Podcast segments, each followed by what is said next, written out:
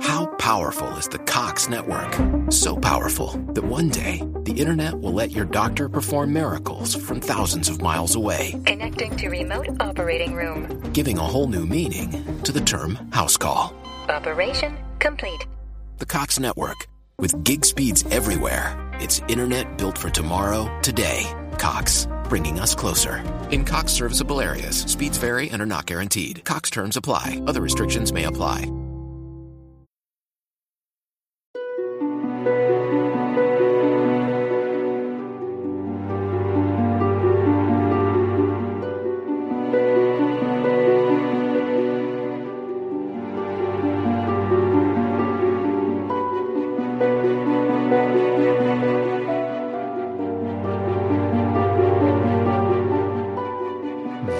Välkommen kära lyssnare och eventuella syndare till en ny vandring på gamla och nya stigar.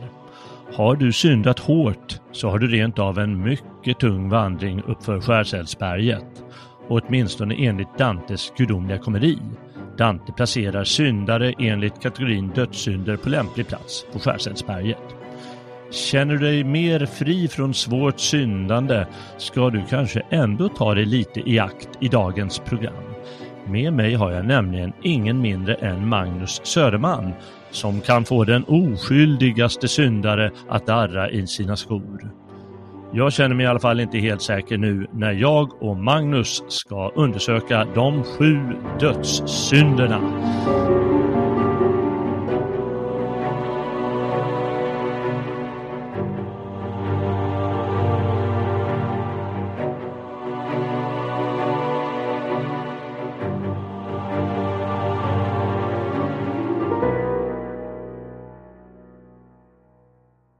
Välkommen Magnus till dagens avsnitt på gamla och nya stigar.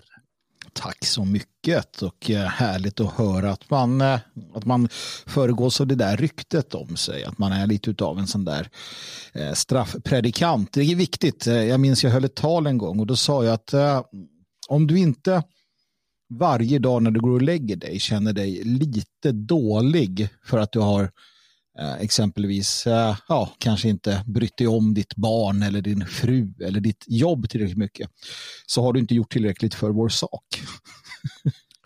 Ja, ja, ja, just det. Mm. Som mm. sagt, du kan få vem som helst att känna sig lite dålig. Ja. Ja, vi får väl höra vad du kom med för, eh, för ord idag, vad du, hur du kan hota folk eller få dem på bättringsvägen eller vad du vill få. Mm, eller så är det så att äh, jag blir överraskad helt och hållet och intar någon helt annan position som, som de inte alls förväntar sig. Det, det kan ju vara så också. Jag vet inte. Vi får se. Hur tycker du själv att det har gått här att äh, hitta, hitta information och liknande kring det här vi ska prata om? Ja, jag, jag, vet, jag brukar gå och vandra, vandra längs bokhyllorna lite och mm. Eh, leta efter någonting. Tycker man alltid någonstans måste man hitta någonting. Jag har väldigt, väldigt lite så här, teologisk litteratur eller kristen litteratur i mina hyllor. Det är väl några religionsböcker. Mm om allmän religionshistoria och så vidare. Och jag hittade ingenting. Jag letade i, eh, vad heter de, eh, filosofiböckerna, mm. etik och så. Jag är helt ointresserad av det där. Mm de, eh, filosofin, dagens filosofi, så att säga, medeltidens filosofi var annorlunda, men dagens filosofi, de, de håller på med annat helt enkelt. Eh, mm. Så jag hittade inte ett jota. Hittade du något eh, i dina hyllor? Ja, det finns väl lite mer, men det handlar väldigt mycket om, tror jag, uh, vi har kommit in på det där senare, men hur man ser på det också. Alltså vad är synd? Mm. Uh, och tittar du på det utifrån ett rent sådär alltså religiöst perspektiv, då är det såklart hänvisat till, eh, till den typen av litteratur. Men jag skulle kunna, med rätt förståelse av synd så kan man ta Sveriges rikes lagbok och eh, det enda den handlar om, det är synd. ja, det är sant du säger. så att vi ska väl reda ut det där lite. Ja, ja, jag tänkte ju förstås eh, när jag pratar litteratur menar jag liksom handböcker som eh, ja, tar upp ämnet på något sätt, inte liksom eh, böcker som ger dig tips vad du, vad du ska göra när du väl Marquis de Sade har skrivit en del böcker i ämnet. ja, han är ju väldigt intressant. Han är väl snarare så att han försöker rengöra världen från synder helt Mm. enkelt. Och bara hylla ren natur. Det var väl hans eh, uppgift i livet, bortsett från vissa sodomivanor han hade. Lite utsvävningar sådär. Ja, Men eh, du borde ju ändå. Jalle, tycker jag, du borde ändå se till att eh, ta hjälp av lyssnarna i, vid sådana här tillfällen. Och, och då finns det väl kanske lite så här, har du tänkt på det? Ja, jag har tänkt på det mycket, men det ska bli av också. Men jag ska eh, rådfråga vår chef om inte han kan fixa en e-postadress till exempel. Mm. Eh, Jag har inte fått den än, så jag kan inte ge den här, men eh, där folk kan eh, här, ge tips på ämnen eller kommentera program, fråga saker man undrar över. Jag ska ordna med en telegramkanal också som man på något sätt Tanken med telegramkanalen är förstås att folk ska kunna kommentera, men det kan de göra i kommentar. Det går att kommentera sånt som står. Mm. Ja, jag får lösa det på något sätt. Det finns ju också på respektive program så att man kan kommentera eh, eh, under, eller om man, om man rullar längst ner i programmet. Men det är ju aldrig någon som gör, så det, efter några program när man inte hittar något, då tittar man ju aldrig där. Mm. Så det Nej. kanske inte är det bästa, eh, bästa idén att göra, för där tittar jag aldrig. Nej, nej, jag rekommenderar Telegram just det. Det är ett bra sätt att ha bra interaktion, eh, tycker jag. Ja, jag ska ordna med det så att eh, folk, för det var många eh, när jag var eh, på Svenskans hus i helgen, så var det många som eh, kom upp till mig eh, eftersom vi hade vår, eh, vår vad heter det, Konferens Fria Ord 2021. som fria ord då. Exakt, och det var många som kom upp till mig och, och pratade och ja, kom med lite tips och sa vad de tyckte var bra och vad, som, vad de tyckte var mindre bra och, och sånt som de ville höra och ja, lite allt möjligt. Mm.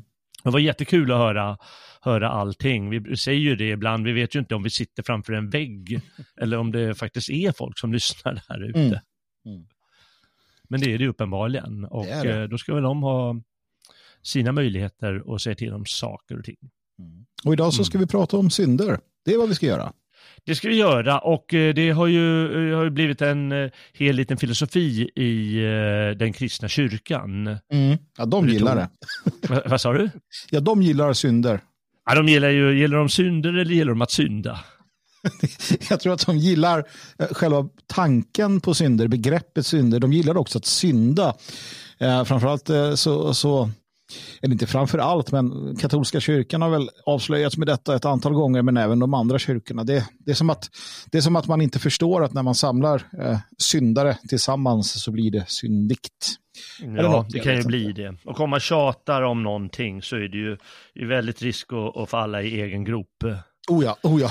Alldeles för enkelt. Och då blir det ju i, i vår tid, för några hundra år sedan, eller för tusen år sedan, då hade man ju förstås lite andra syn på alla de här synderna. Mm.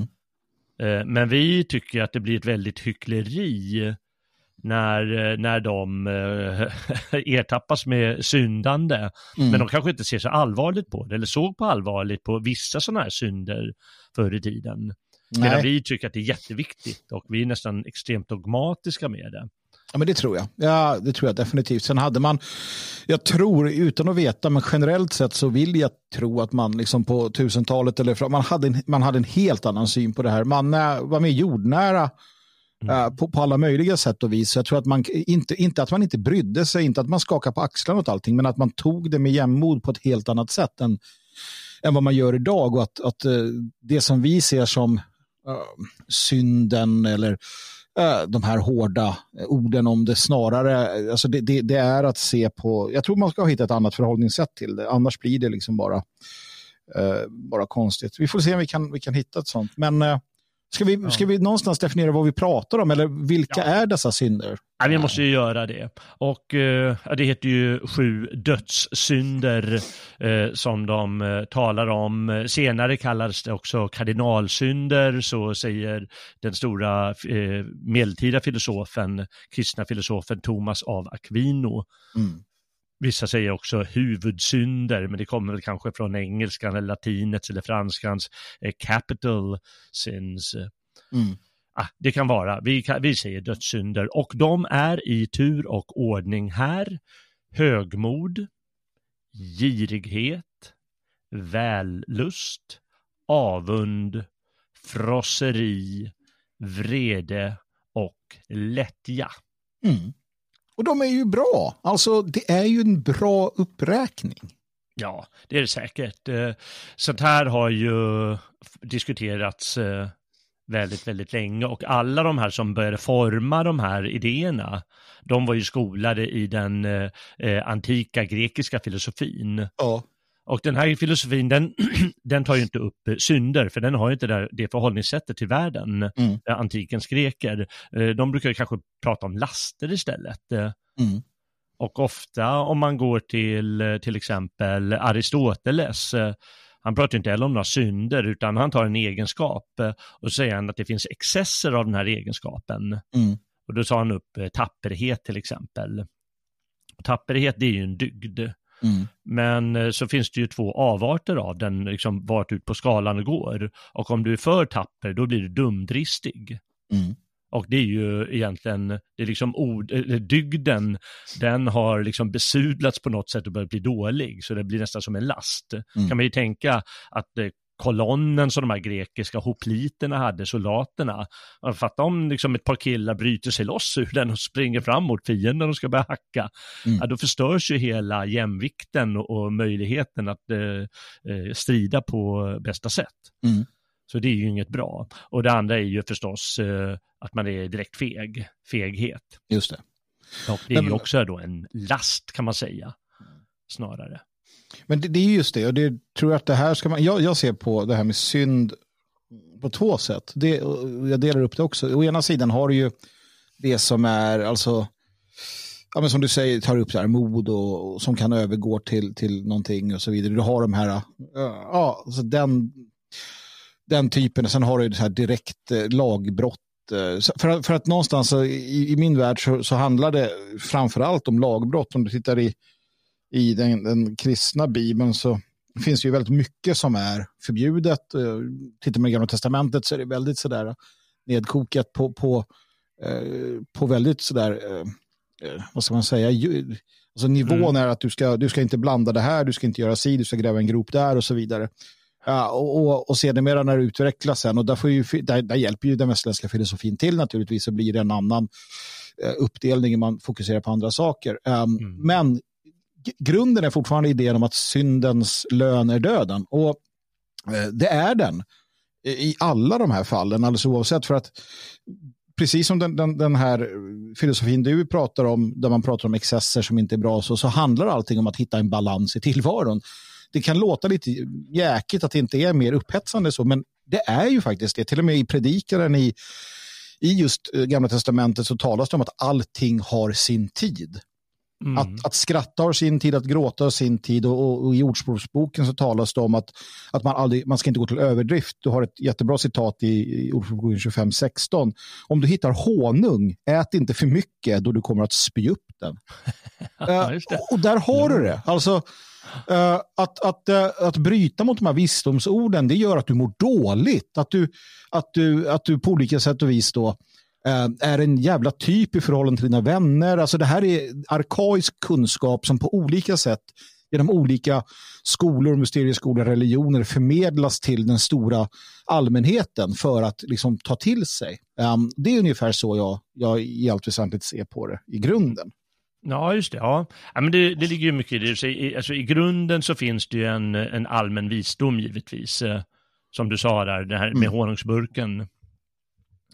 Käka inte för mycket av det. Nej. Och eh, det, det kan ju vilken, eh, eh, vi- vilken vilde som helst säga och skriva Mm. under på. Mm. Att det är ganska enkla sätt. Och sen så har vi då, om du höjer upp det på lite högre filosofisk nivå, så kommer du till, ja, till exempel om man vill lägga in det i några olika schema och eh, karaktär, studera karaktärer så som den här grekiska filosofin bland annat gjorde. Och sen så kan du ju gå ytterligare när du vill lägga lite mer religiös dogmatik bakom det och då börjar du närma dig den, eh, den kristna synen Mm. eh, som arbetades ut under tidig medeltid. Ja, kanske under hela medeltiden, men framförallt under tidig medeltid. Och jag har ju, jag kollade i alla fall upp det här, hur, eh, eller försökte leta över vägen till att hitta de här dödssynderna Mm. som ändå spelar en relativt eh, viktig roll, eh, åtminstone i predikningar och så, för eh, kristna präster och kristna kyrkan. Mm. Och då var det tydligen en asket, eh, så här tidig eh, from eh, munk, kan vi kalla honom för, eh, som heter Evagrius Ponticus, eh, som levde på slutet av 300-talet. Eh, och han tog upp åtta synder som själen bör överkomma. Mm. Och det var då frosseri, det känner vi redan igen, det var otukt, eh, det kan man ju säga någon form av vällust, eh, Mm. girighet är sagt. Och sen så har han något som heter sorg eller letargi eller håglöshet. Och det finns ju inte med på de här sju. eh, Då har de ju, kan man ju tänka att man blir kanske lättjefull av det eller att man kanaliserar i alla fall sin, eh, vad ska man säga, energifel. Mm. Och sen har vi vrede.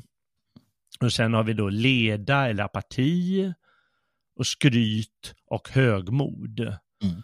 Och de här översattes sedermera till latin och den västliga kyrkan av en gubbe som hette Johannes eh, Cassianus, också någon form av munk, omkring år 400. Och sen justerades allt det här eh, av ingen mindre än Gregorius den store, den, Mm. eh, den antagligen främsta av alla påvar. Mm. Eh, på år 590 gjorde han tydligen det. Och, och sen så kom det sedermera kallas kardinalsynder och så vidare. Och användes även av de protestantiska kyrkorna från och med 1500-talet. Eh, Mm. Så Och- och- det är ju uppenbarligen någonting som man har använt väldigt väl och tycker att man har hittat ett eh, fungerande schema på människan och hennes problem och hennes förhållande till Gud. Mm. Och jag, jag håller ju med om att, att det är en, alltså om du ska studera det eller om du vill förhålla dig till det, ja, eller om du vill liksom själv då vandra en, en, eller utvecklas eh, och se vad, vad, vad bör jag, alltså om man står där framför spegeln när man, innan man går och lägger sig så här, hur har min dag varit, hur har jag betett mig som människa, medmänniska till mina liksom, bröder och systrar och, och folk i föreningen eller människor i min närhet, då, då är det bra att titta på det här. Har jag varit högmodig, har jag varit girig, har jag liksom, eh, och det, det är bra och fint. Problemet, och det är väl lite därför också det blir så här, den här upp, uppdelningen, det är ju för att kyrkan har velat fånga själar. Eh, och och den här, det här har ju använts Eh, på, ett, på ett fruktansvärt sätt utav samtliga kristna sekter. Eh, För att det har fått ligga till grund för helvetespredikningar, det har legat till grund för eh, självspäkelse, det har legat till grund för stora avlater och, och prästerna, eh, de här jävla prästernas liksom egna rikedom och kyrkans ansamlande av skatter på jorden. Kyrkan gör ju sig skyldig till alla de här synderna hela tiden i hela sin verksamhet i princip. Men det Just det. skiter de i för de ger sig själva absolut liksom, Ja, syndernas absolution, ja. förlåtelse. Ja. Så att, Ja. det, Ja, de har ju det som ett kriterium här, att man ska ha begått den här synden med visst uppsåt eller av sin fria vilja. Mm. Eh, och inte liksom predestinerat, utan det ska vara någonting som man, eh, ja men nu gör jag det här. Mm. Eller av Jo, misstag precis. kan man ju råka göra någonting. Ja, ja men då, då, då är det väl ingen riktig synd. Men har man gjort av fri vilja, då är det en synd. Men eh, man kan ju alltså, som du säger, ångra den här synden. Och det är ju sätt för kyrkan, och det är dess slutgiltiga mål, att samla själar till himlen. Ja. Och den här sy- synden kan man alltså ångra eh, som någon sorts syndaförlåtelse och då hamnar man i alla fall bara i skärselden. Annars hamnar man ju i helvetet eh, om man inte ångrar den och då ligger man risigt till.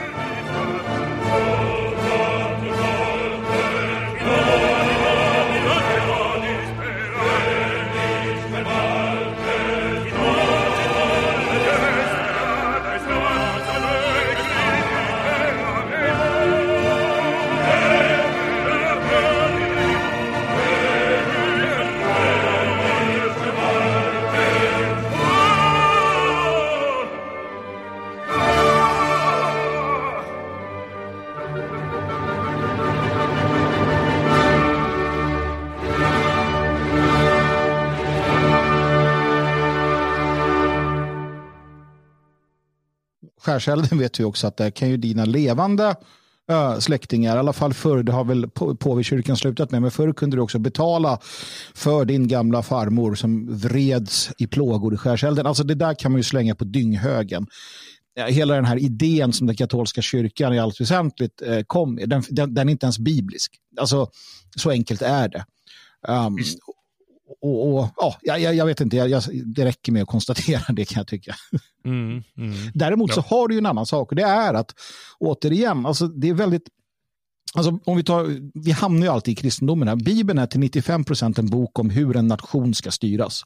Det, det är liksom den absolut största delen av Bibeln handlar om hur en nation ska styras och hur folk ska blomstra. Den, det här med personlig frälsning, det är en sån mikroliten del.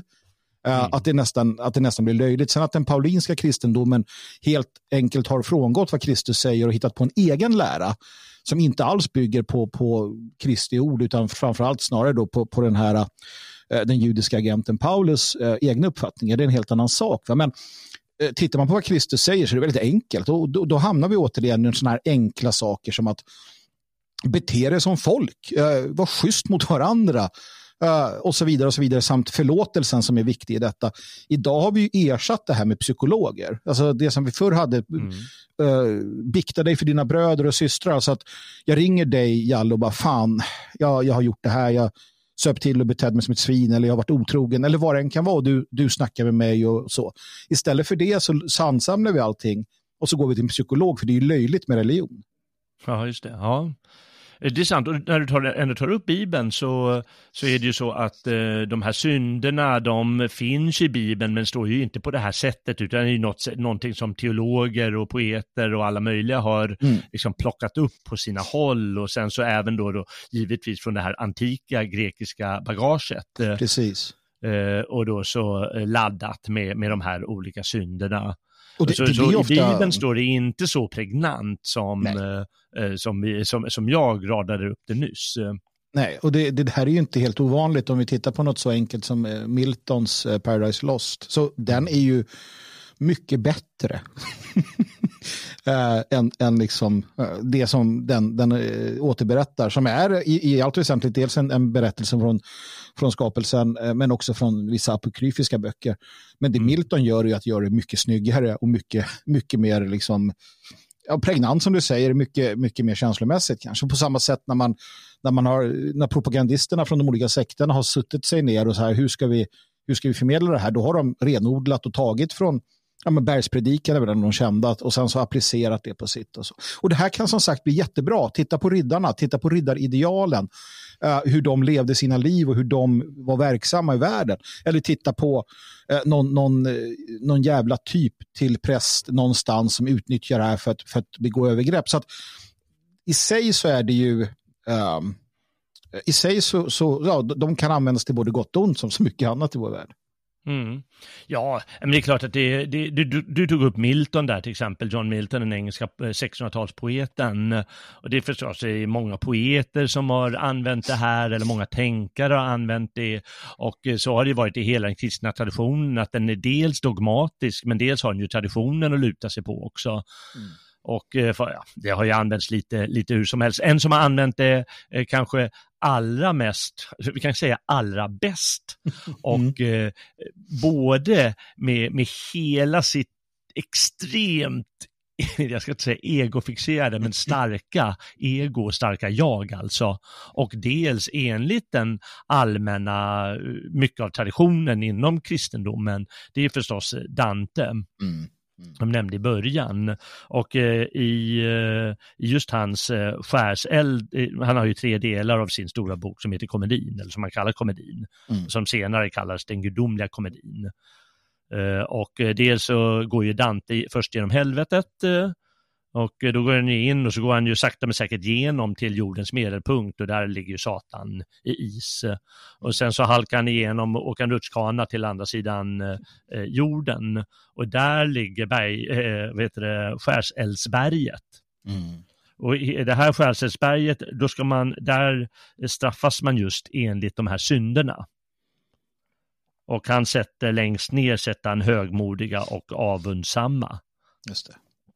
Och eh, sen så vidare, vreda kommer sen och sen så eh, i mitten av skärselden så är lättjefulla och sen så i övre delen så finns giriga, slösare har han också med här, frossare och vällustiga. Vi känner igen dem, det är ordnat efter, efter de här sju dödssynderna. Mm. Och sen så ordnar han också att det, det är liksom öga för öga. Att man får ett straff som passar ens eh, syndighet givetvis. Och det mm. gör han ju även i helvetet. Eh, där används också vissa av de här dödssynderna, fast lite brutalare, eftersom de inte har ångrat sig. Just det. Eh, visst stämmer det här bara, eh, vilket jag noterar, är det inte den sjunde kretsen, eller den, den värsta utav dem alla, där hamnar förrädarna? Ja, det är längst ner. Ja, de ligger i, illa till. Eh, Från och med, jag tror det är åttonde och nionde kretsen. Ja. Jag tycker bara det är intressant att se just hur förräderiet ses. På den här tiden är det ju, vi, vi må- vi måste alltid ha kontexten, vi måste ha rätt glasögon på oss. Men förräderiet ses, och det görs det under väldigt lång sak. Och det här, alltså, idag är förräderiet någonting som är bra. Förräderi är Ja, bra. ja, verkligen. Ja. Ja, men under hela vår liksom, ariska eh, västerländska historia så har förräderiet varit det värsta. Idag, min son uppmanas till förräderi varje dag i skolan. Ja, herregud ja. Vi ja, uppmanas till att förråda våra grannar genom att ringa. Om de är hemma och, och har sjukskrivit sig med ut och klipper gräsmattan så ska vi ringa och förråda dem. Eller i dessa covid-tider.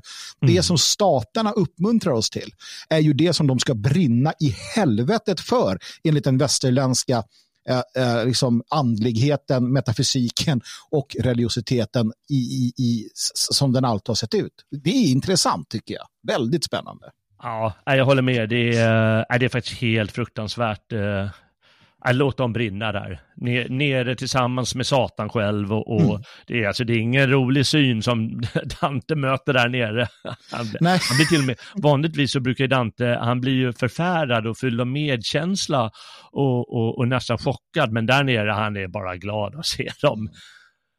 Ha det Men- för jävligt. Fast de brinner inte, utan de ligger där frysta till is. Det kan de gott göra. Det kan de gott göra, verkligen. Men de är nere i helvetet och de har ingen chans. Men Nej. eh, de, här synd, de här syndarna som i alla fall har på något sätt ångrat sig, de har ju chans att rena sig i, eh, i, i, på det här skärseldsberget. Jag tänkte jag kan läsa på ett litet stycke hur han lägger fram det, eh, de som får sitt straff och, och, och vad han tycker och tänker om det hela. Dante. Och nu är han väl liksom, eh, då tror jag han har kommit till andra avsatsen av skärselden, där de avundsamma ligger, eller missundsamma. Och eh, då säger han så här, på denna jord kan jag ej tro det vandrar någon så hårdhjärtad att han ej greps av medkänsla med vad jag nu fick skåda. Ty när jag hade kommit dem så nära att deras tillstånd framstod tydligt för mig tvang smärtan tårar fram ur mina ögon. I tarvligt tageltyg syntes de klädda och en stödde den andra med sin skuldra och deras ryggar hade stöd mot klippan. Så kan man se de medellösa blinda vid kyrkans fester be om livets nödtorp och en lutar sitt huvud mot den andra för att ej blott med tonfallen beveka människor till barmhärtighet men också med anblicken som lika häftigt tigger. Liksom en blind åt solen ej får glädjas vill himlen inte låta dessa skuggor som nu jag talar om få del av ljuset. Du vet, de är ju avundsamma och missundsamma och då får de det straffet eh, att de inte får se solen. Det vill de ju inte andra ska göra. Ty allas ögonlock var genomstungna och hopsydda med järntråd som man brukar på falkarna som annars ej är stilla. Att själv gå osedd där och se de andra syntes mig kränkande och till den vise, det är hans eh, guide kan man kalla honom för, Vergilius, den, antik, den, den romerska poeten Vergilius, vände jag mig för att få råd av honom. Alltså ger han honom lite råd och så ska han tala med lite, lite folk där och då så drar jag lite fram här när, jag, när, han, får, eh, när han pratar med en av tjejerna eh, som är där nere, en av de här som eh, är i skärselden. Mm. Och då säger han så här. Bland skuggorna sågs en som tycktes vänta och undrar någon hur så höll hon hakan upplyft på samma sätt som blinda brukar. Jag sade, är det du som gav mig svaret, o själ som speker dig för att få stiga och stiga upp till Gud alltså. Yppa mig då ditt namn eller din hemstad. Jag var från Siena, sade hon, och sonar med dessa andra här min onda levnad och ber i tårar att min Gud får skåda. Vis var jag ej, fast jag sapia hette, och vida mer jag gladdes i mitt hjärte, hjärta åt andras ofärd än åt, än åt egen lycka. Och för att du, inte du ska tro att detta är osanning, så lyssna nu hur galen jag var när årens båge böjdes nedåt. På Kolles slagfält såg jag mina landsmän uppställda emot fiendernas trupper och bad till Gud om det han redan ville. Där blev de slagna, hennes landsmän alltså. och fick ta till flykten och när jag såg dem skymfligen förföljas då fyllde mig en glädje utan like så att mitt fräcka ansikte jag lyfte mot Gud och skrek Nu räds jag dig ej mera som sagans tast för lite vackert väder. Och så, ja, och så fortsätter lite grann. Men det är de missundsamma. Mm. Det ska man tänka på när man håller på med skadeglädje och så. Ja, verkligen. Jag tror att eh, ja, man gör nog bäst i eh, att, för att hur den är, vad man än tror på, så, så är det ju så att eh, det här är ett, ett arv från vår civilisation. Det här är ett sätt för våra gamla kloka förfäder att, att så där på olika sätt berätta för oss hur vi inte ska vara och sen det mer med dygderna då, hur vi ska vara för att det ska mm. gå oss väl. Det, det är en del av budordet där att, att, att um, allting riktas till hur det ska gå oss väl och ja, det, det är värt att titta på. Där, därför har vi ett jätteproblem idag uh, när man uh, liksom uh, låtsas som ingenting när det kommer till de här sakerna. Um, ja, vi kanske tar lite för lätt på, på sådana här synder och, och koncentrerar på lite annat. Ja, men det tror jag. Det tror jag. Vi, vi, vi ska nog komma till det i diskussionen, eh, eller i programmet eh, eh, mm. snart. Eh, jag har ett par eh, olika avsnitt om det, för, för det är ju intressant givetvis vad, vad vår tid tycker om det här. Mm. Jag menar, av sån här missundsamhet, ja, men det kan väl, det gör väl ingenting om någon tycker det.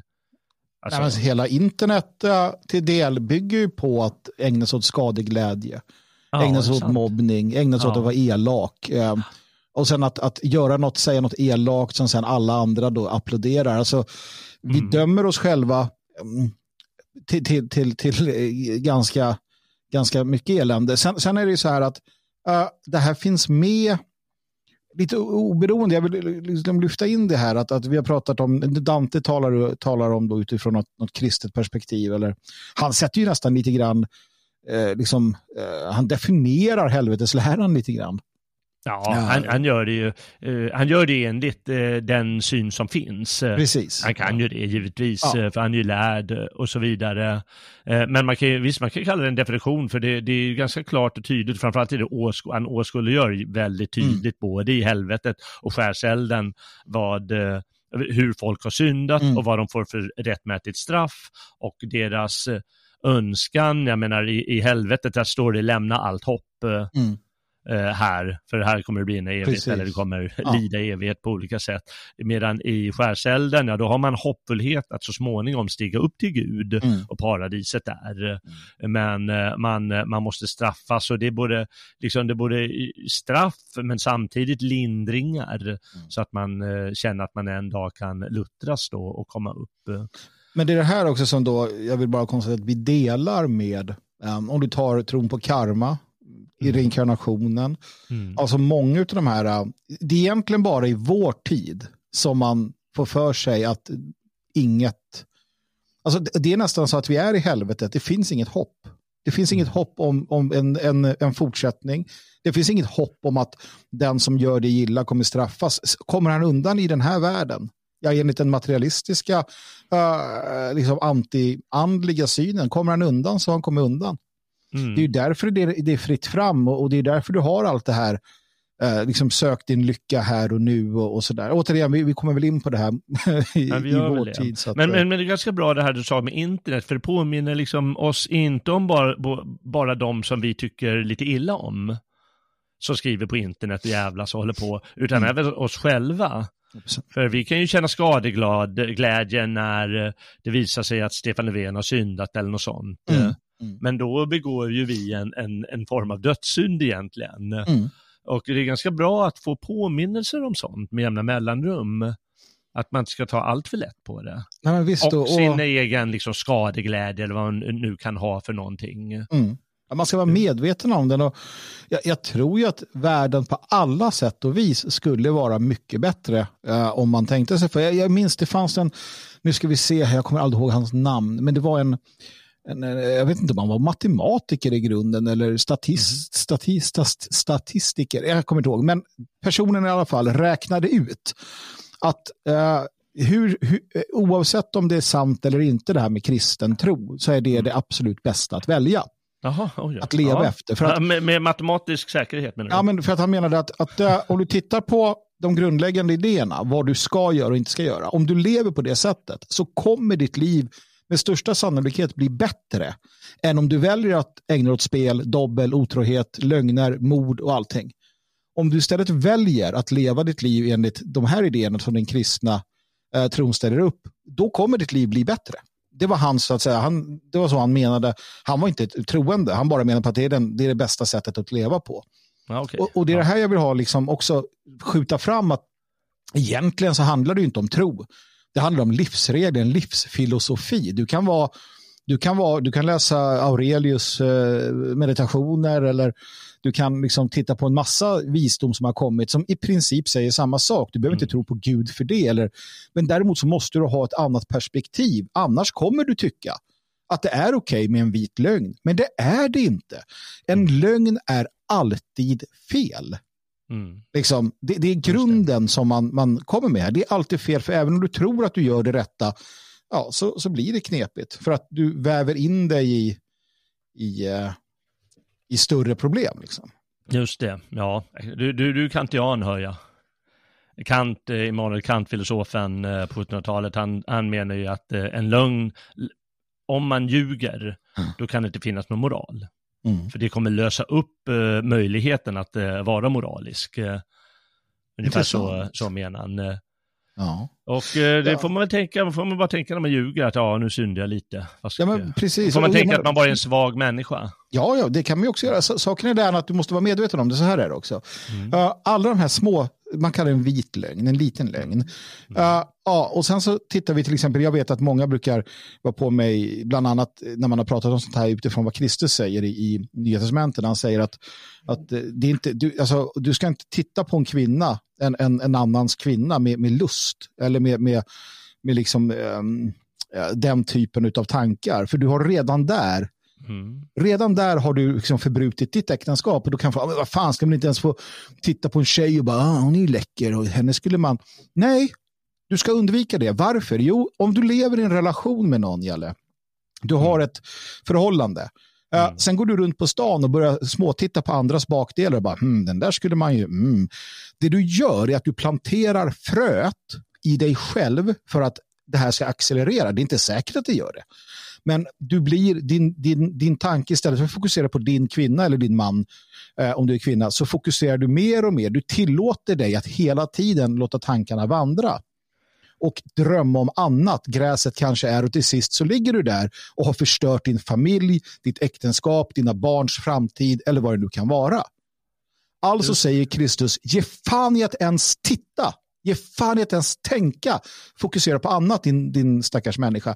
Men återigen så finns det alltid en förlåtelse. Och det här är också viktigt, alltså att, att förlåta sig själv, varandra och så vidare. Och faktum är att någonting som också finns i den kristna tron är ju att Gud ser in i ditt hjärta.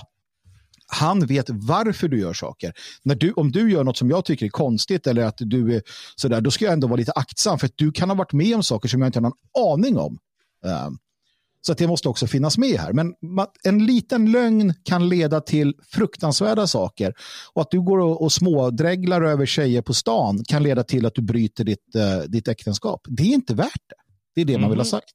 Okej, okay, ja det är bra att du säger. Nu darrar vi alla lite i skorna, känner jag. Just det. Jag, eh, jag är ju människa av kött och blod, va? så jag eh, Ja, jag går nog inte helt säker, men det är bra att höra någon som ryter i eller säger, förklarar, lägger ut texten. Men det är ju det att vi är ju det och vi gör ju allt det här. Om jag ser en, en jag vet också en diskussion i Hamnet, om det kommer en snygg uh, sportbil, det är klart att jag bara wow, vilken snygg sportbil. Om det går förbi en, en fräsig, vacker kvinna, det är klart att jag bara wow, vilken, vilken snygg tjej liksom. Mm. Uh, men, men låt det vara en försök, tänk då på att låt det vara nog där liksom.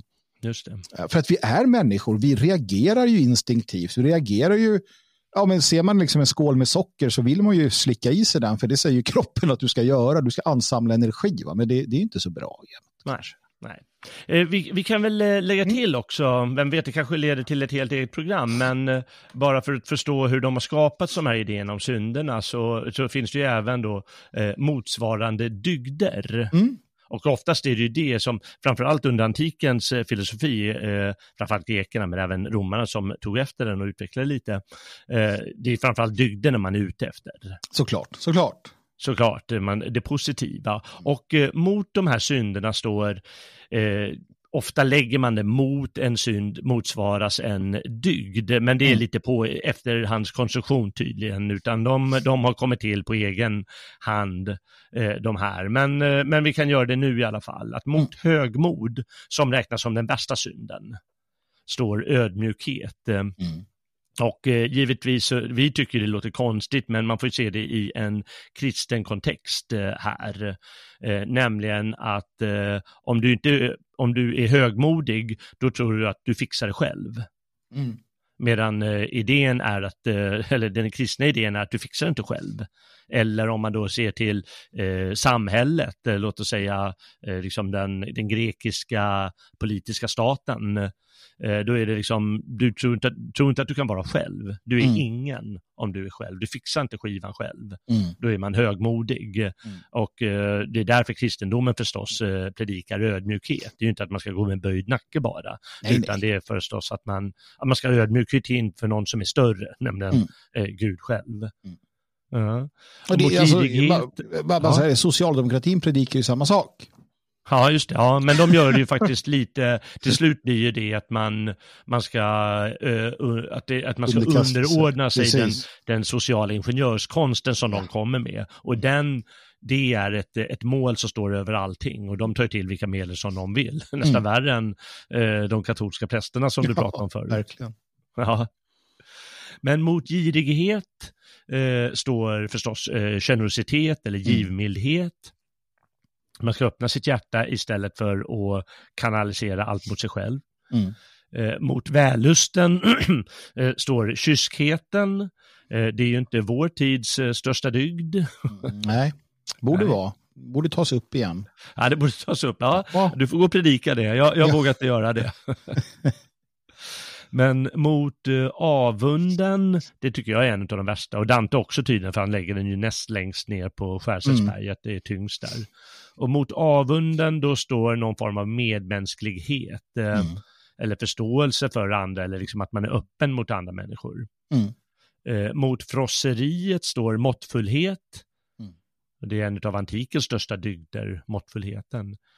mot vreden står de tålamod. Mm. och mot lättja flit. Mm. Ja, men det är helt och, rätt också. Ja, det är och då, jättebra det här. De kallas ibland sju heliga dygder. Eh, men men det, det bygger, det är ganska intressant, vi kolla den vägen lite. Det, det, liksom, antiken har ju sju kardinaldygder, nej mm. fyra kardinaldygder brukar prata om. Det är klokhet, eh, det är rättrådighet och det är måttfullhet och tapperhet. Mm. Platon tar upp dem, Aristoteles tar upp dem, hellenistiska filosofer tar upp dem, fast de lägger till lite, lite mer saker som de tycker är intressant att diskutera.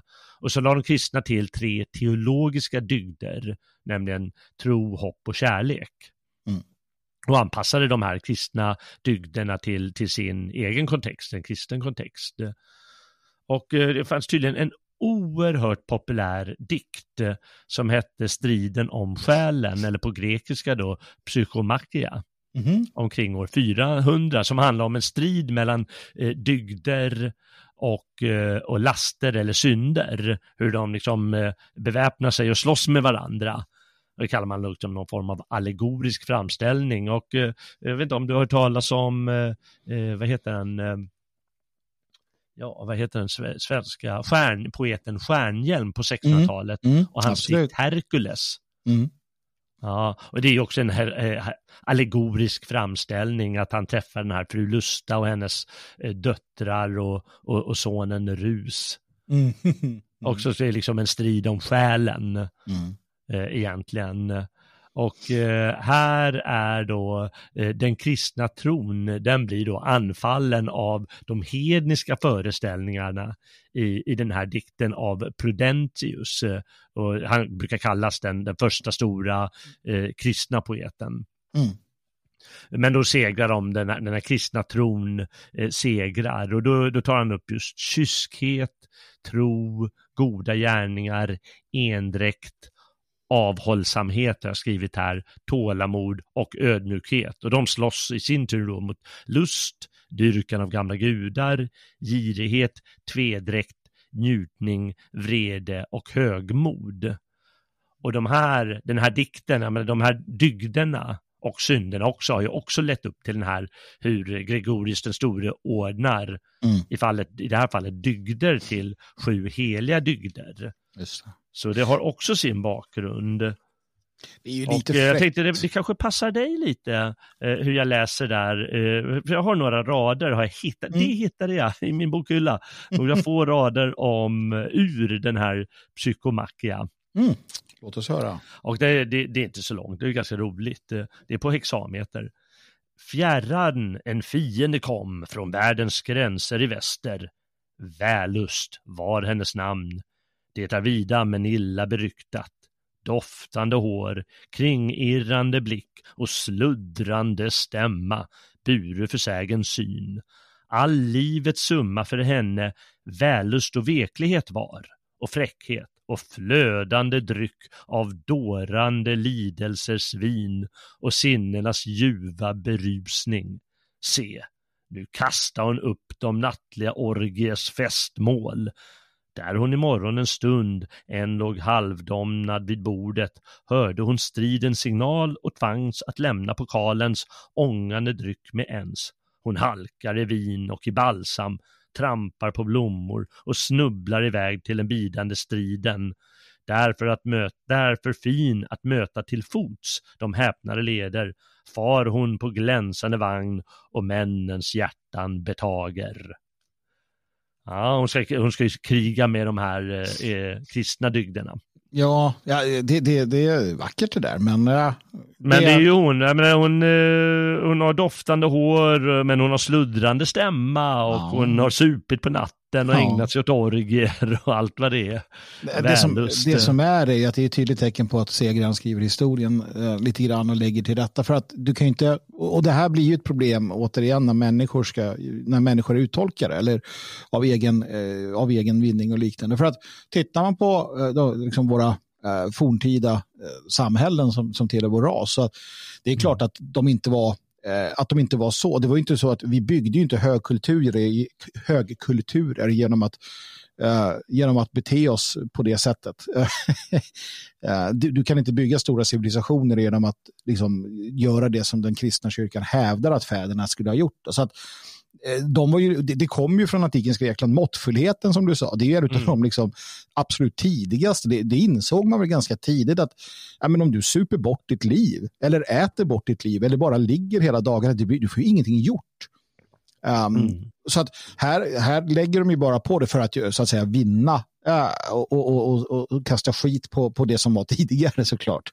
Mm. Uh, men det gör de på ett vackert sätt, ett smart sätt. Och det, det är ju så här det fungerar. Det som byter av och bryter av kristendomen i framtiden, för det kommer komma någonting som så att säga inte ersätter men utvecklar eller lyfter det vidare, kommer ju göra samma sak såklart. Mm.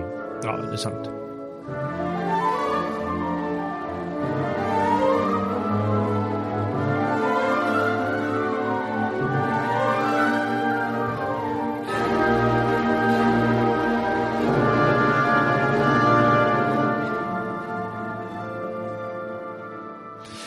Vi kolla lite återigen på de här synderna? Vilken tycker du är värst av dem? Ja, men vi sa att högmod, den räknas för den kristna som värst, men, men vad skulle du ranka som, eh, som ska man säga, den inte så farligt synden. till allra värst? Vi hade alltså högmod, girighet, vällust, avund, frosseri, vrede eller lättja. Det är svårt, men jag tycker nog att högmod ligger bra där. Lite, lite beroende på, låt mig utveckla. Mm. Uh, det absolut värsta, eller det största problem vi har idag, tycker jag, det är att vi inte ens längre erkänner, eller inte ens det, alltså vi förnekar inte eh, synd, synden, utan vi lyfter upp den. Ta till exempel uh, jag, jag, när jag sökte på detta så, dök jag in, så kom jag in på något som hette Sinful. Sinful.se. Nu gör jag reklam tydligen också, helt oförhappandes. Eh, syndfull.se, alltså översättningen. Mm. Jag har hört någon reklam för det på radion. Det är alltså sexleksaker. Vilket i sig inte är ett problem. Folk får väl köpa vad de vill. Men det man gör det är att man tar något som våra förfäder såg som det absolut värsta du kan ägna dig åt, alltså synd, mm. um, alldeles oavsett vilken typ det är, och lyfter det till någonting som du ska liksom uppmuntra. Och här blir det problem, för att när du gör det i samma ögonblick som du gör det, ja då påbörjas det här sluttande planet. Va? Uh, så därför skulle jag säga att högmodet blir det värsta i det att du, att du tror dig kunna leka med uh, de synderna som faktiskt leder till fördärv av det enkla skälet att de gör det. För att det de gör är att de lockar och berömmer våra sämsta sidor. Mm. Um, och, och, vill få oss att, alltså, att, att just uh, vara tvärt, tvärt emot måttfullheten utan vara uh, ja, nästan maniska på en det ena än det andra. Så därför högmod. Ja, okej. Okay, ja. Ja, ja, men det är ju verkligen betänksansvärt. Eh, eh, jag tänker när, när, när, dels när du säger det här, men dels också med högmod, tänker jag ofta på våra samhällsbyggare. De är otroligt högmodiga. Mm. De tror att de kan åstadkomma vad som helst med världen och människorna i den. Mm. Och eh, de har nästan satt upp det som mål. Det blir ett så socialistiskt mål till slut, det leder alltid dit. Mm. Det tycker jag är väldigt förfärande. Jag tänker ofta på den här lilla inflikade berättelsen i, i Bröderna Karamazov av, av Dostojevskij, där han beskriver hur Jesus kommer till eh, eh, någon spansk stad, inkvisition, där inkvisitionen härskade. Mm. Och där fängslar han Jesus och går han in i sängen till honom, eh, cellen och säger folk vet inte riktigt att det är Jesus än, utan de har spottat det där och så går han in, du måste vara Jesus. Men han säger, vi vill inte ha dig, för vi har byggt det perfekta samhället mm. och därför ska, ska vi döma dig till döden imorgon. och det är ju liksom högmod nummer ett. Mm. Man, man tror man kan ersätta den andra. Och det är lite, tycker jag, en bra bild på, på vår tids eh, högmodiga stadsbygge. Oh ja. Men på det personliga planet då har jag väldigt svårt med, eh, med avunden, mm. om man kallar det missunnsamhet. Mm. Usch ja. ja det är någonting som jag alltid kämpar med mig själv, att eh, men jag kan inte hålla på att vara missunnsam. Liksom, mm. Hoppas att du inte ska vinna på Lotto eller bli arg om du vinner på Lotto eller du får den där tjejen. Och ska mm. du få en snygg tjej? Det, det, är ju taskigt, jag har ju inte det. Eller, det, det är ju liksom ett lite löjligt fall, men, liksom, Nej, men det finns det... ju många fall och man kan ertappa sig själv med den där känslan eller tanken ibland. Och då, då kommer min Magnus eh, till mig och säger nu ska du tänka på vad du tänker. Mm. Men det är ju samma sak där. Minsta lilla, alltså tillåter du minsta lilla eh, högmod utan att så att säga säga till dig själv, det kan komma tillbaka. Så säger mm. du till dig själv så kan det komma tillbaka. Men om du bara till, äh, men jag kan, eller inte högmod, ursäkta, äh, avund eller då missunnsamhet. Ja, men jag kan vara lite missunnsam mot, mot äh, min kompis här på grund av det här, men inget annat. Då har du satt igång en process. Och det är mm. därför man ska, ska kasta ut det här barnet med badvattnet direkt. Va? Så strypa det i sin linda, absolut på en gång. För att det där, där har vi alla varit. Och man, det börjar med att, det, nästan det börjar som ett skämt. Liksom, det börjar som en liten, en liten, liten eh, sån där svart eh, saken. Jag vet Blake skriver något om någon svart, eh, svart som växer i hjärtat liksom till sist. Mm. Eh, och tar över. Mm. Och, och, då kan det sluta hur som helst. Att, nej, jag håller med dig verkligen att, och det, där, det är något jag själv som du säger också eh, kämpar med. Man försöker vara medveten om sin egen förmåga till missundsamhet. Och det, det skrämmer en ibland vad man är för jävla typ. ja, verkligen skrämmande. Ja, jag tror att man kan skratta åt det. Ja, det måste vi nog också göra. Det måste man ändå kunna göra också. Men, ja, men, för... men, hur tror du att vår tid värderar de här synderna då? Vilka tar vi på allvar idag, vilka tar vi inte allvar? Du tar, så, tog det här med vällust, det, det tar vi ju uppenbarligen inte på allvar, för mm. det uppmuntras ju som du sa att vara syndfull. Ja, precis. Sodomi, det, det har ju skrivit någonstans att värre än de här dödssynderna är förstås blasfemi blasfemin, det absolut värsta. Mm. Men sen också fyra så kallade skriande synder har jag översatt det. Jag fick läsa det på engelska. Då är det mm. överlagt mord och det är sodomi mm. och det är folkförtryck och det är mm. orättvisa mot arbetare tydligen. Ja, ja. Nej, men det, ja. det, någonstans är det logiskt också kan jag tycka. Ja. Men sodomi det uppmuntras ju i våra bögtider. Oh ja, oh ja, och det värsta, oh ja. att det, det hyllas ju nästan som en dygd. Mm eh, därav. Och det, jag ska ju verkligen säga att det är en synd eller dygd i vår tid så att säga, men liksom den här, eh, att man kanske tar lite väl lätt på det där eh, i, i liksom religiös och metafysisk mening nästan. Ja, så, ja, jag kan bara konstatera, jag, jag delade faktiskt, det händer inte så ofta, men jag delade en, en uh, artikel eller ett, en debatt, debattinlägg från, om det då var Expressen, um, där, där en person som tar upp lite grann det här. Och, och det handlar, i det fallet så handlar det om uh, en, ny, en, en, en, ny business som har börjat och det är uh, skilsmässoplanerare. Att man planerar liksom, man går glada i hågen till en sån och bara, men nu ska vi skiljas och, och, så hjälper hon dig att göra det på bästa sätt och så där. För att hon sa att nu är det så att man skiljer sig, alltså det är ju ingenting, det skilja sig är ju skitenkelt mm. och det är mm. bra liksom, kul mm. och så där. Och, och den här personen då konstaterat eh, med de artiklar du läser, till exempel så här 40, 45-åriga Miriam blev en knullmaskin när hon skilde sig. Och det är så positivt hon fick äntligen liksom ut och så leva lustlivet. Och det är bara, bara sånt där hela tiden. Liksom, skilj mm. från det där tråkiga liksom, och, och hitta någon ny. Och, och det där är ju sånt. Och ja, där har vi ju då ett enormt problem för att människor mår inte bra utav det. Det, det är ju bara så. Titta, titta kring oss med, med hur man petar i sig mediciner och hur man, uh, hur man springer till psykologer och vad det nu kan vara. Mm de mår ju inte bra.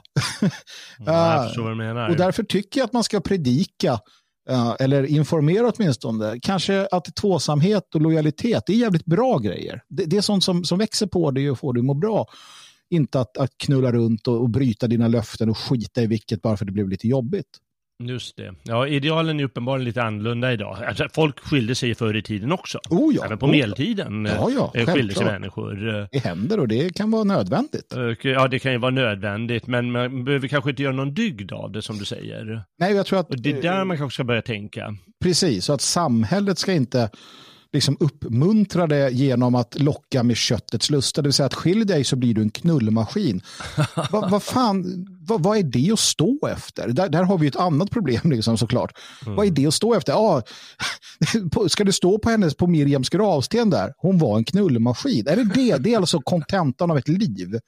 Det är ju sorgligt va? Det är sorgligt kan jag tycka. Ja, jag skrattar, men det, det, det, det är förstås för att det är så bisarrt eh, på sätt och vis. Roligt på gravstenen där. Ja, ja då, då men, är men de här andra, i alla fall.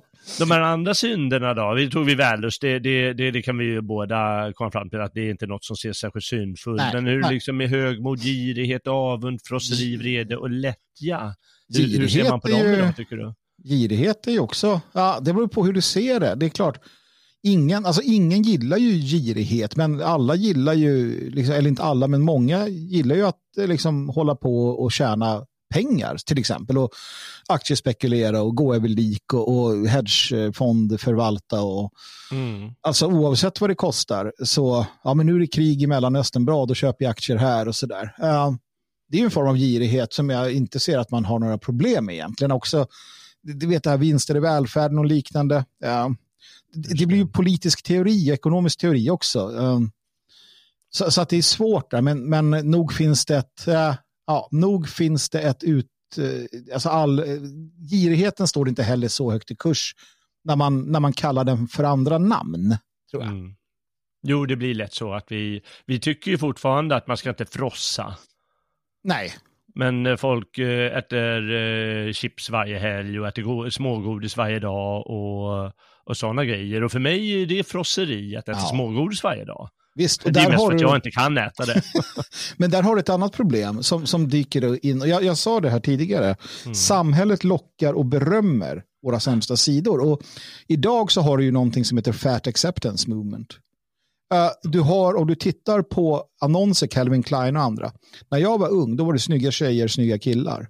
Mm. Vältränade, i kanske vissa för smala också för den delen, men ändå. Idag så har de inga problem att ta överviktiga människor som, som äter sig till en för tidig död, för det gör man. Mm. Eh, och, och, lyfter fram dem som eh, förebilder. Här, mm. här gör man ju inte bara att man Alltså man uppmuntrar till att nej, men det gör ingenting om, om eh, lilla Albin blir överviktig vid, vid 15 års ålder. För att vadå, titta Calvin Klein har ju feta modeller. Mm. Uh, vi ska inte skuldbelägga Albin, men vi ska fan få honom att inte se ut så där och inte må så där och inte dö för tidig död. Precis som att vi andra, och jag talar ju ur egen erfarenhet, uh, man, man, har liksom tillåtit sig själv uh, att bli för bekväm. och äter Mm. sig till en, en, det, det kostar ju på naturligtvis, så då får man göra något åt det istället. Och, eh, som liksom själv har jobbat, eller liksom går igenom där, jag blir, för, jag blir så arg när jag ser hur man, det, här med fat acceptance, det ska inte finnas. Det är ingen jävla acceptans för tjockerier alltså, det, det får inte finnas. Nej. För Nej. att frosseriet, det är ju frosseri gånger tio liksom. Usch. Ja, just det. Ja. Det är ju ett det är vår tids problem. eh, Och det är ju att, eh, jag vet inte om vi ska kalla det förlåtande, men, men vi tycker ju att det, ja, men det frosseri är dåligt. eh, Ja. Och ändå samtidigt ska vi acceptera det, för det, det, det är taskigt att eh, märka någon Mm. För att vara tjock. eh, Precis. Eller för något Ja. sånt. Att eh, bara tycka att ja, men det är ju vad hemskt att eh, den där stackaren är så tjock. Och då är det menat att då ska, ska vi acceptera. Mm. Och då är det lite svårt att säga var, var, var står vi idag egentligen? Tycker vi illa om frosseri eller tycker vi att det är helt okej med frosseri? Mm. Vad, vad, vad är det vi gör? Nej, och Och det, det är för att vi tycker synd om människor förstås. mm. Nej, men visst är det så. Och, Och det är ju en svaghet vi har i, i vår kultur, eller vår, våra ideologier. Det är den eviga tycka synd om eh, känslan som, som ska grassera nästan. Mm. Mm. Nej, precis. Ja.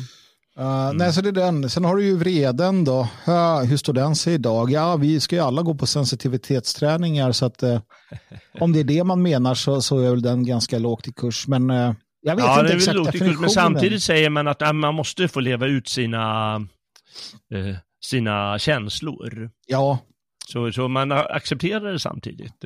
precis. Men här är också, vad menade de med vrede? Alltså, det är ju det, vad menade man när kyrkofäderna eller andra liksom, gubbar satt och skrev det? Vad, vad var deras definition Ja, av vrede? antagligen är liksom? väl det att man tappar konceptet och eh, liksom går utöver eh, sina mått. Men det är ju redan i Iliaden, då blir ju, den handlar ju om Achilles vrede. Mm. Nu är vi utanför kristen, konce- eh, kristen kontext förstås, men den handlar om Achilles vrede och eh, det gör att han låter bli att, delta i kriget för tillfället. Mm. För han vill, han vill att hans kompisar ska dö. Ja, så att precis. de måste komma till honom och tigga och be om att slåss igen. Ja. Och då, då ger sig hans kompis ut på slagfältet och dör. Mm. Och då har han liksom, på grund av sin vrede, har han åstadkommit det han sist vill ska ske. Mm. Och det är väl lite, lite på det sättet att man missriktar sin, eh, sina känslor.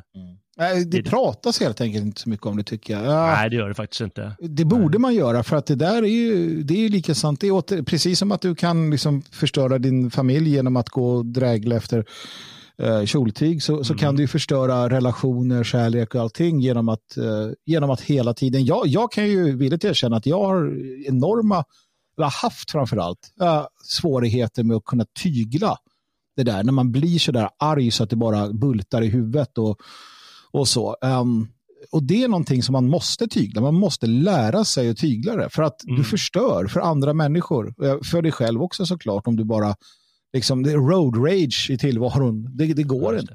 Det Nej. Det, det, jag skulle väl säga att man ser ganska allvarligt på det, i, i, i alla fall i vår, kanske inte i, i Mellanöstern vet jag inte. Där Nej. kanske de accepterar att han blev vrede och, och slog ihjäl någon.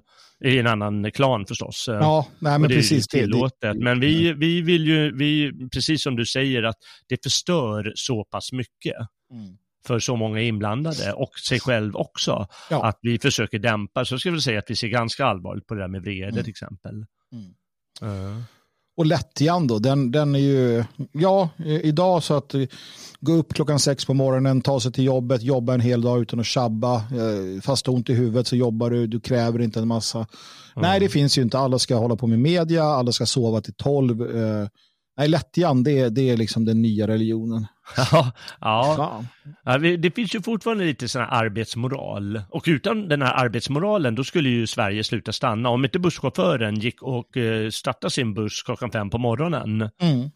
Eh, på grund av lättja, som, som på något sätt som du säger hyllas i samhället, ja då skulle samhället sluta funka den dagen. Jo, men det finns att, fortfarande arbetsmoralen, men, men som du säger att det hyllas eh, samtidigt den här lättjan, gör lite, ja men gör som du känner för, det är ju bättre. mm. Nej, men så är det. Och, ja, man brukar ju konstatera att liksom den gamla skolans eh, sådana här, alltså det, det har man, jag har ju läst intressant från arbetsgivare som, som sitter med det var något, någon arbetsgivare i Kista i Stockholm som hade tusen lediga platser. Det var så telefonförsäljning. Uh, För att de som kom dit och sökte jobben, de fattade aldrig vad det handlade om. De, de, tyckte att de kunde få göra i princip vad de vill. Jag har ju också jobbat på ställen där men man kommer, folk, folk tycker de kan komma och gå när de vill och det här är framförallt yngre. Eller ja, nu, nu börjar de yngre bli äldre också, men man tycker att man kan komma och gå som man vill. Man tycker att man har en massa rättigheter och väldigt få skyldigheter. Mm. Uh, och så vidare. Alla ska ha som på Googles huvudkontor. Liksom, med, med, och, och, så, så är inte världen beskaffad. Så det är en sak jag försöker lära min egen son. att uh, liksom uh, Var jävligt så idog. Uh, arbeta hårt. gör rätt saker i rätt ordning. Um, och ge dig, liksom, nöj dig inte med att vara okej. Okay, utan sträva mm. alltid efter att bli bäst. För att då har du fördelar. Och det är också det. Om du, om du medvetet arbetar med alla de här synderna för att, för att överkomma dem. Då har du en direkt fördel gentemot din nästa här och nu. På, på, alla sätt. Du blir en bättre människa och det kommer märkas. Så, så enkelt är det faktiskt. Mm. Ja, det ligger mycket i det där. Ibland kan man ju tycka att ja, eh, det, det, blir för, för mycket predikan, men man får ju aldrig glömma att det ligger någonting i det där, precis som du lägger fram det. Att det, då folk kan få sitta på sofflocket lite och ta igen sig och sådär, men ja. som du säger, ja, men strävan betyder också väldigt mycket mm. och du riskerar att tappa strävan om, när du börjar bli för lat helt enkelt. Ja, problemet är att du inte går till kyrkan, templet, eh, den lokala, inte fan vet jag, församlingen, oavsett religion, och varje mm. vecka får en dos av detta. Det, det är ju problemet. Ja, det är sant. För att då, sällan. Nej, precis. Det handlar ju inte om att ingen, inte ens liksom den, den skarpaste tokkristna token tror ju att du ändrar dig. Men det handlar mm. om att alltid påminnas om det, få syndernas förlåtelse, eh, erkänna sina brister, sen börjar en ny vecka och sen ses vi igen och sen så predikar vi detta och tar det till oss. Det, är ingen, det pågår ju från vaggan till grav. Mm, Men då försöker man. Idag försöker folk ligger hem. Det är söndag. Folk ligger hemma och liksom tittar på Netflix. De går inte till kyrkan eller till templet eller till goden eller till gydjan och får höra lite moralisk uppsträckning. Nej, de ja, skiter ja. till och med det. Va? Och det är den värsta synden av alla. Det är den värsta synden av alla. Ja ja. Nej men det är sant det där. Det, det, vi, har ju, vi har ju lite problem med det i vår tid och det beror delvis på vår eh, eh antikristendom. Jag, menar, jag, jag, jag, kan inte kalla mig särskilt kristet lagd, men det finns ändå en liten löjlig tendens här eh, som vi har. Men man får ju inte glömma att eh, menar, alla de här prästerna som just predikade på det sätt som du säger eh, varje söndag eh, under hela, i, i, i, flera, i, flera, många, många hundra år. Mm. Det var ju oftast bara någon som var ganska klok, eh, mm. som eh, kunde förlåta och ha förståelse för folks överträdelser när det mm. gäller synd, syndfullhet och så vidare men ändå påtalade det på ett klokt sätt och glöm mm. inte det här och gjorde det säkert på ett tillmötesgående sätt. Vi föreställer oss i vår antikristna tid att, att det är sådana här som ärkebiskopen i, i uh, Fanny och Alexander. Mm. Så föreställer vi extremt dogmatisk och nu ska vi alla bara sitta och äta gröt resten av livet. Men sådana var de ju inte, Nej, resterna förr i tiden. Nej, det var ju en, en, en på bygden. Det var ju, han, han hade sin åker. Han var ju liksom en, en av kararna. Man respekterade honom bara och lyssnade på honom och kunde gå till honom med röda gråtna ögon eh, över något dumt man hade ställt till med. Mm. Och man visste att hos honom var man trygg. Va? Så att, Just det. Så det, det, det, det, det, det, kan vara någonting som du säger, att folk borde återkommande eh, bara höra av någon som är lite klokare än själv i de här mm. frågorna. I alla fall bara ha en annan lite synvinkel än det man Absolut. har glömt bort eh, och påminna om det. Ja. Vare sig det är kyrkan som du säger, eller templet, eller torget, eller vad mm. det kan vara, liksom, där det där pågår. Mm.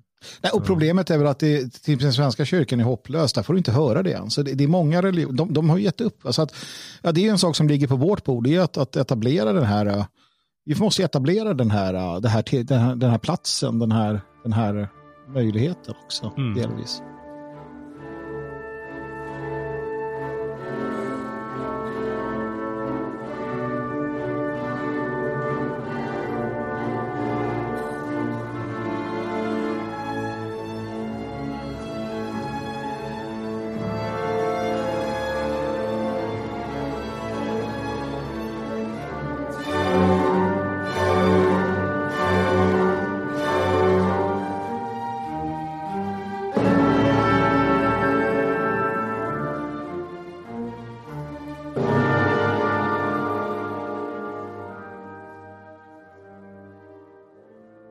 En annan fråga som jag tänkte över, vilka, vilka, vad, vad, vad anses mest syndfullt i vår tid egentligen?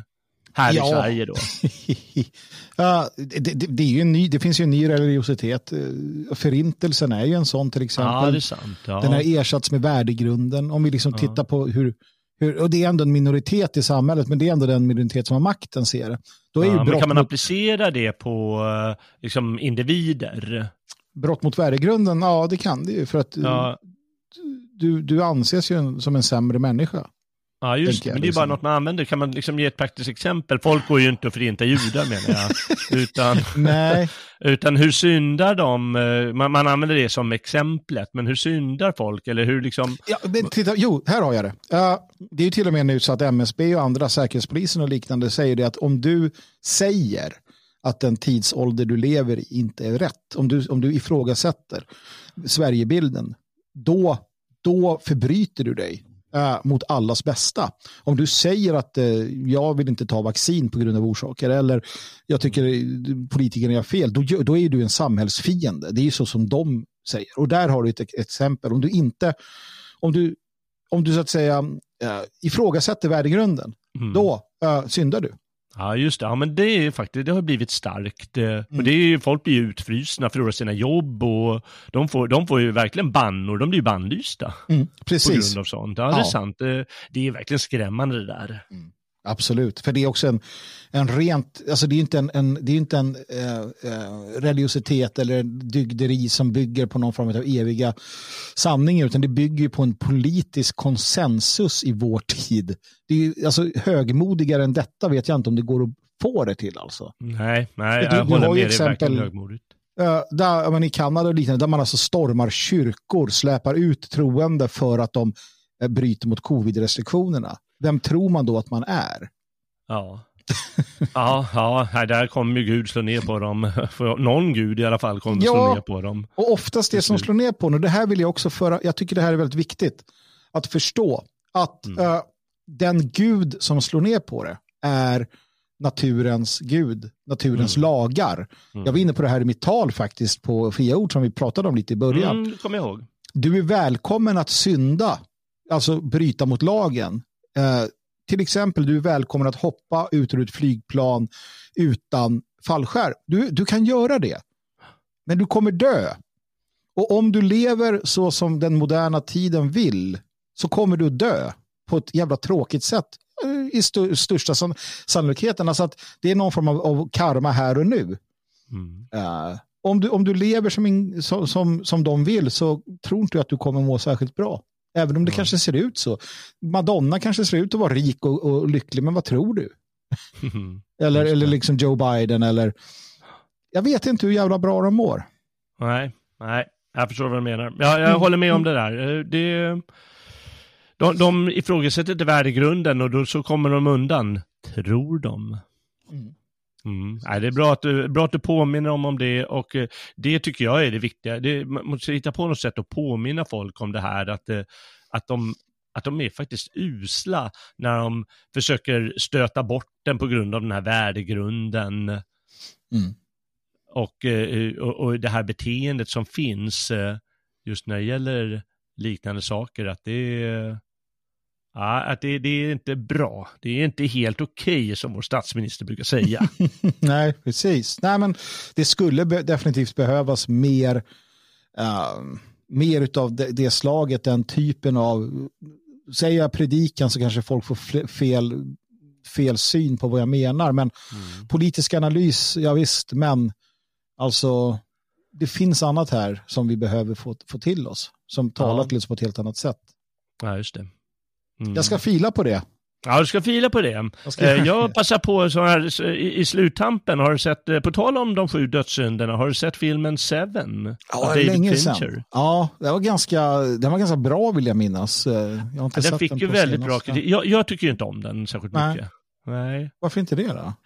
Ah, jag, tyckte den, jag tycker den var lite klyschig faktiskt. Den Kanske var, jag var fyllde av ganska ung. Ja, men det är väl tyckte jag är lite obehaglig också. Ja, men det är det. lite Men den är väldigt sådär. Men är inte, alltså filmer som riktar sig till en stor publik måste väl vara klichéig? Ja. Eh, jo, den var, men det var lite väl, vet du, att han, Ja, men han är den här eh, polisen som är lite vred och lite snar till vred och sådär. Mm. Och det straffar sig på slutet förstås. Jo. Och, och den här, vad heter han, Morgan Freeman, han istället, han, han går till biblioteket och läser i böcker. Mm. Och där, så när han börjar läsa, då hittar han, jätte, hittar han på en gång vad, vad han ska läsa om de sju dödssynderna och komma på det här fallet. Och, nej, jag tycker det blir lite löjligt det där. Det ja. blir lite för, för alltså, schematiskt och lite banalt nästan. Ja. Men eh, han är ju bra i övrigt, David Fincher, så jag, jag förlåter honom. det är bra. och jag vet att många tycker att den är jättebra, så jag ska inte slå om, utan det var mest jag. Mm. Men det är ju ett vanligt, det, det finns ju förekommande i populärkulturen och vi har ju redan tagit upp Dante här i lite klassisk litteratur. Och mm. ja, men, jag, jag, tycker också att förr, när jag var ung, mm. så var filmer och serier ganska fulla med uh, idéer som att ja, men när förhållanden tog slut så blev folk ledsna, det var förjävligt, skilsmässor var inte bra. Uh, I Basic Instinct, nej inte Basic Instinct, den här andra där uh, ja, han, han bedrar sin fru och det går åt helvete. Du har uh, Cape Fear. alltså, det finns alltid en sån här, alltså, det finns någon, någon dramaturgi i att någon i den här perfekta familjen eller de försöker, den, den gör något dumt.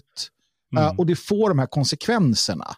Mm. Eh, på ett annat, idag så är det liksom så här, ah, fan vad kul, du gjorde en abort, bra, go gumman. Liksom, filmen heter liksom the, the, best abortion in my life eller någonting. Och de hyllar ju allt det här. Alltså, det, det är ju verkligen att masken har dragits av. Liksom. Ja, men då har ju också film börjat bli, man, man klarar ju knappt av att se på film längre.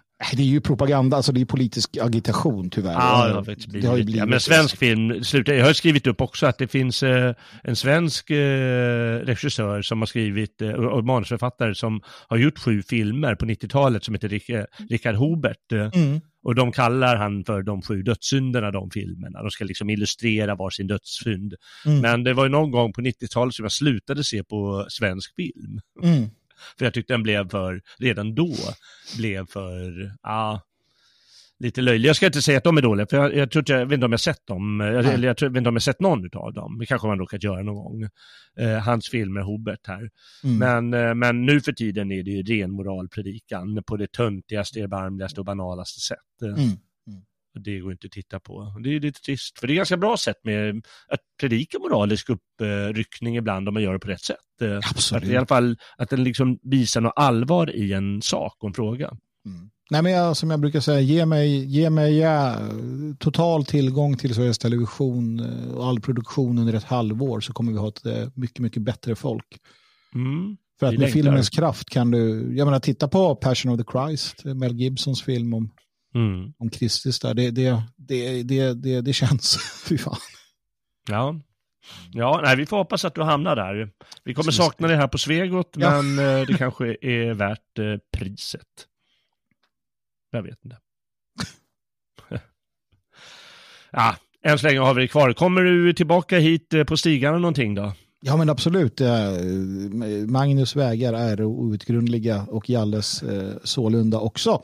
Det är alltid kul att vara med och prata om eh, viktiga och bra saker. Så att när det finns tid över så ställer jag gärna upp. Som nu, där jag har fått prata mig slut om synd och dygd. Nu ska jag iväg och, och synda, men förhoppningsvis också dygda mig. Ja. ja. ja nej, men det var, det, var, det var härligt att ha dig med. Det var kloka inlägg och eh, intressanta synpunkter och eh, bra påminnelser, inte minst. Eh, stort tack för din medverkan, Magnus. Tack så mycket. Och tack också du som har lyssnat och eh, vandrat med oss här på gamla och nya stigar den här gången. Eh, nästa tisdag, ja då blir det dags för ett nytt äventyr eh, om vad? Ja, det får gudarna avgöra. Det ryktas att eh, jag och Robin ska ta itu med Du sköna nya värld. Eh, vi får se om det blir i nästa avsnitt redan. Men om du gillar vad du har hört idag, då får du gärna stötta oss på Svegot genom en stödprenumeration eller en donation. Gå in på svegot.se och klicka dig fram där. Och sprid också gärna det här programmet bland vänner och bekanta. Eh, då bidrar du till lite ökad bildning i världen och framförallt bevarande av vår tradition av kunskap och konst och litteratur och allt vad det heter.